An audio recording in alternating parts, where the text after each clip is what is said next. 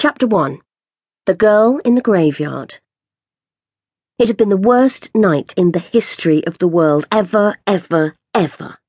A giant mistake. A BFG meets Hagrid kind of big mistake. I shouldn't have even gone to the freshers' party, full stop, let alone done what I did there. Ugh! The smell was making me feel sick. Every now and again, as I walked along the dark streets from college, it would hit me and for a split second I'd wonder where it was coming from, and then I'd remember it was coming from me. I wanted to be by myself, so I took a shortcut through the graveyard, still sobbing my heart out.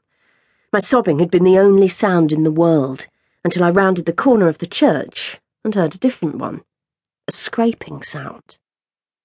Scrape, scrape, huff, scrape, huff, scrape, huff, scrape, scrape, scrape.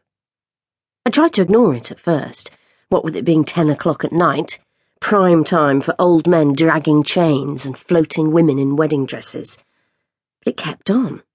Scrape, scrape, huff, scrape, scrape, huff, huff, scrape, scrape. Who is that? I shouted. It wasn't like me to be so stroppy, but on this occasion I did have the right. After all, I was dripping with the poo of a thousand cows. I went to investigate, picking my way through the grass, and then I saw a figure. There, by the wall, a figure digging. I went a bit further along the path where it was shaded from the moonlight, desperately trying to turn on some carrot fueled ability to see in the dark. I saw a girl digging. A girl my age digging.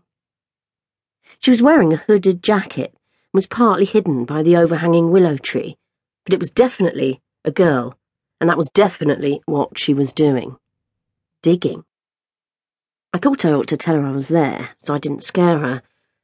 Hiya! She snapped her head round. What? I gulped. Hi?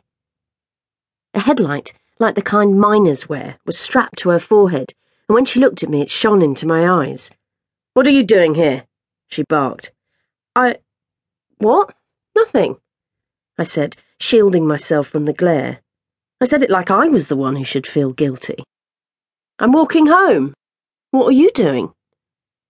She didn't answer, just lowered her headlight and kept on digging. I noticed a Marks and Spencer's cool bag beside her on the grass.